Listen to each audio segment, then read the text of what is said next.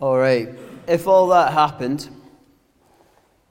if Jesus really did die on the cross, and if he rose again from the dead, then everything has changed.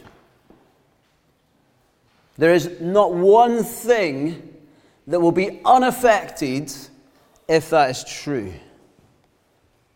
This afternoon, I want, to, I want us to see that we can not only see everything with new eyes, but that actually everything has changed, that everything in some ways will be new if this truly happened.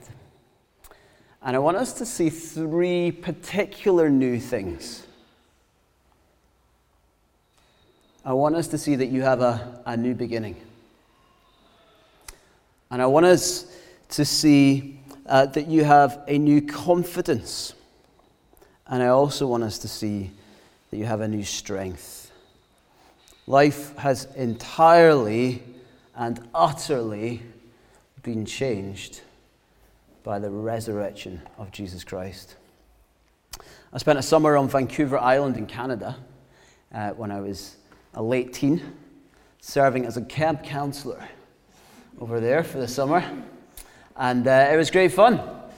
And uh, as part of that, there was a bunch of kids that came from a particular part of Canada, a particular part of Vancouver called East Hastings, which at the time was the most deprived zip code in all of North America. And I kept wondering where are these, where are these kids coming from?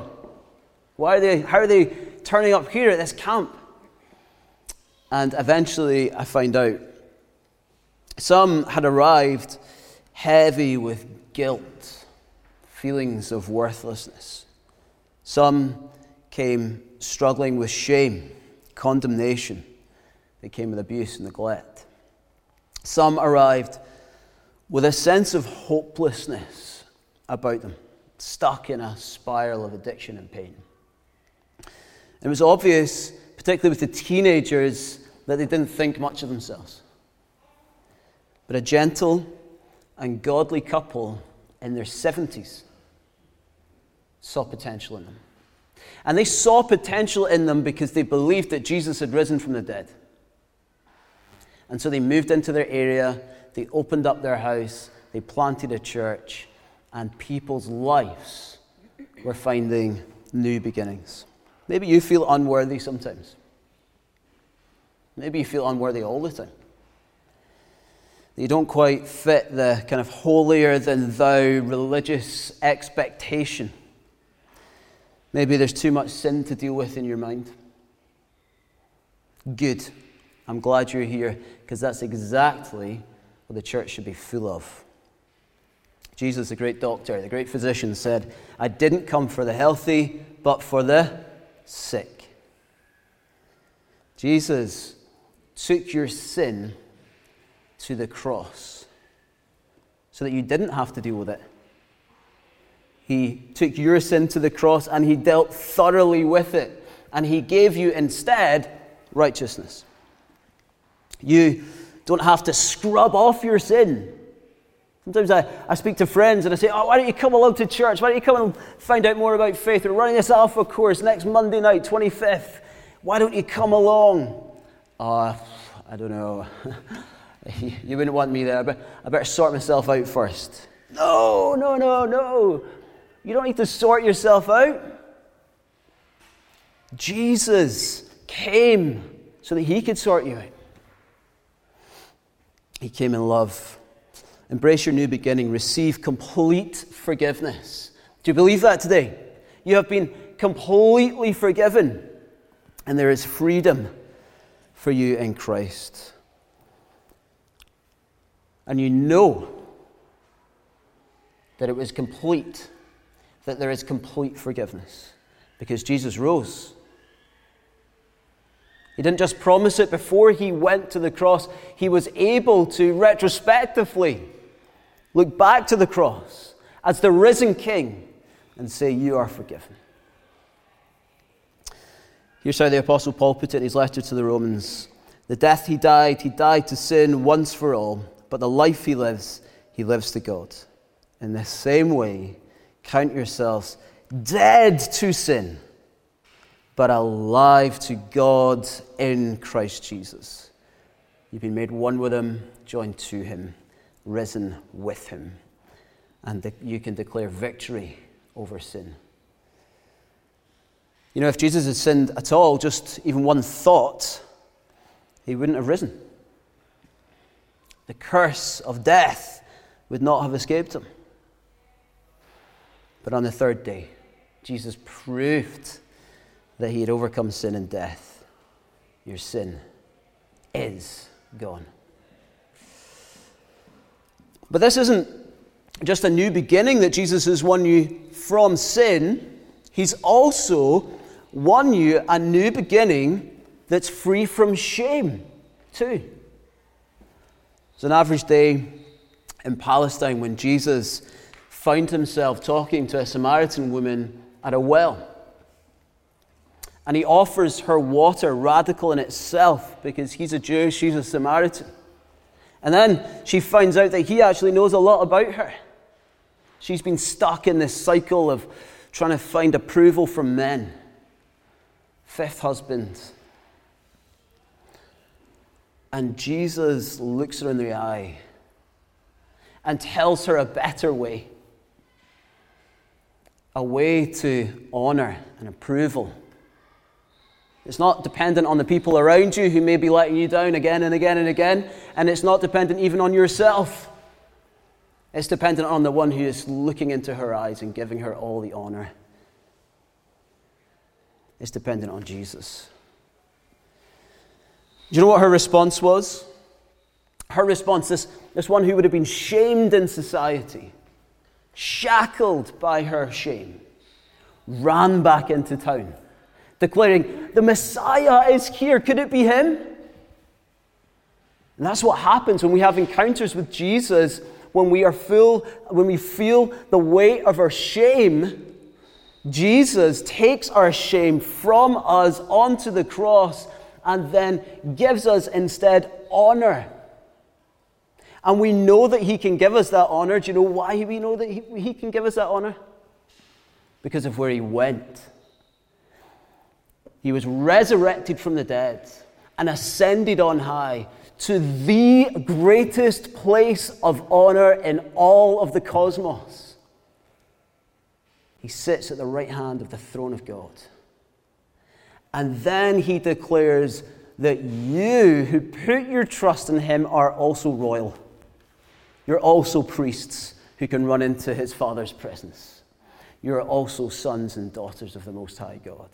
He showers us with honor He's removed our shame. Do you feel ashamed of something? Does a dark, gloomy cloud of shame follow you around? Come to the resurrected King so he can remove it from you and welcome you to your place of honor. The resurrection of Jesus has brought us all a new dawn, a new beginning. The sun has risen on you. Second thing I want us to see this Easter Sunday is a new confidence. I read an article recently that said, News is to the mind what sugar is to the body. On top of social media, WhatsApp dramas, there is 24 7 news on the end of our arms. And it's like an IV pack full of panicky stories with a, a kind of hit of cortisol into our system every time we want to read something from it. And actually, all it really does is continue to push our bodies into a state of stress. And the more we get into it, the more we feel like we need more of it. It's addictive. I do think we all need to consider our kind of limits on social media and things like that. But there's a far better solution. I'm not going to bore you with that right now. Before we get to all those techniques, before we think about uh, getting a dumb phone or coming off social media, before any of that, we know that there is a far better solution. The psalmist said, The Lord is my helper. I will not be afraid. What can mere mortals do to me? Now, the psalmist can declare, I will not be afraid because he knew who his Lord was. Did you see that? The Lord is my helper. I will not be afraid. What can mere mortals do to me? Now, if you grew up in the Glasgow area, you will know what honours are. You remember that? If you were a, a teenage guy, particularly, you needed honours. Because if you were going to get in a scrap, in a wee fight, then the people needed to know who your honours were. Who, were gonna, who was going to stick up for you if it all got a bit out of hand? Now, I was, uh, I just become a Christian, okay? Don't judge me, all right? I'm out um, at a dance with a girl in town, and uh, it comes to the end of the night. We're all waiting for taxis and things to get home. And uh, this guy decides he wants a fight. Now, it's before I knew that physical violence wasn't a good idea. Jesus has been pretty explicit about that. And so at first I think, okay, I, I, I fancy my chances here. I'm going to be all right, I think. Until he says, Do you know who my cousin is? Uh, no, I don't, I don't know who your cousin is. Gulp. he says, No, my, my cousin Scott Harrison. Now, if you know anything about boxing, you'll know that he was the featherweight world champion at the time from Glasgow. And even just that little bit of knowledge, knowing mm, world champion and he's from Glasgow, there's a small chance that he's telling the truth. I'm backing down immediately. Ah, oh, right, okay, come on, pal, we can, we can talk this out. Let's just. And actually, for us in life, we have someone in our corner who's far more powerful far more effective in any situation. And his name is Jesus. John on Patmos has a vision of Jesus enthroned on high. And at first he's terrified. But look what happens. Revelation 1. When I saw him, Jesus, I fell at his feet as though dead. Then he placed his right hand on me and said, Do not be afraid. I am the first and the last. I am the living one. I was dead, and now look, I am alive forever and ever, and I hold the keys of death and Hades. Yes, when you encounter the risen Jesus, you, bec- you come before glory itself. But the truth is, glory has come out of love for you, died for you, been raised again, taken his place again in glory, and he is on your team. You put your faith in Him, He is on your side. There is no power in all of this world that can overpower Him. You know, there's more power at His disposal than all the energy that is in the universe. And yet He looks at you with love. The reason we do not have to fear is that the glory of God humbled himself, went to the cross, and dealt with the enmity between us and God, rose from the dead, and invited us in to be his friends. God is on your side, and he makes every challenger for power in your life look pathetically puny. What is overcoming you right now? Jesus is stronger. Even the power of death is defeated. I've had the privilege of sitting with a few people at the end of their lives. I even had, I've had communion with people in those last days, and I've been able to look into their eyes and see that there is often no fear of death. Why? Because they know Jesus. Even death has no sting. Jesus said, I am the resurrection and the life, and even though they die, they will live again. And that's why the Apostle Paul can say, Death is gain. The life expectancy of a man in Glasgow is 73, and for a woman, it's 78. But whatever age you live to, age is not our goal. Get you worried. Age is not our goal. Dennis. we have something far better coming. Far better. And because of that, we do not have to fear it. It says in 1 Corinthians 2 No eye has seen what no ear has heard, and what no human mind has conceived, the things God has prepared for those who love Him. No matter what is coming, from nuclear war to the fear of being dumped, we can remain confident in God because of Jesus, because He has risen from the dead, the firstborn among the dead, and we too will rise. The resurrection of Jesus means we are no longer slaves to fear, but we have a new confidence. And last new thing I want us to see this afternoon, which is, is related, but it's, you'll see there's difference, It's a new strength. The risen Jesus has poured out his spirit of power on us. After he ascended and took the throne, he poured his spirit out on the church. Before uh, that moment, the disciples were struggling, doubting, fearing, running from trouble. Suddenly, they're able to run into trouble. Suddenly, they have the power to do the right thing, the strength to do the right thing. I am certain that it is our temptation to just get on with it in our own strength instead of the power of the Spirit of God that the church in the West is far more impotent than it should be. When we look at growth, when we look at what God is doing around the world, so much of it isn't in places like Scotland. But it's not because it's not possible. Instead, we need to harness something that is already there, already promised, and why there is so much amazing things going on around the world. Why Christianity is growing by thousands a day around the world.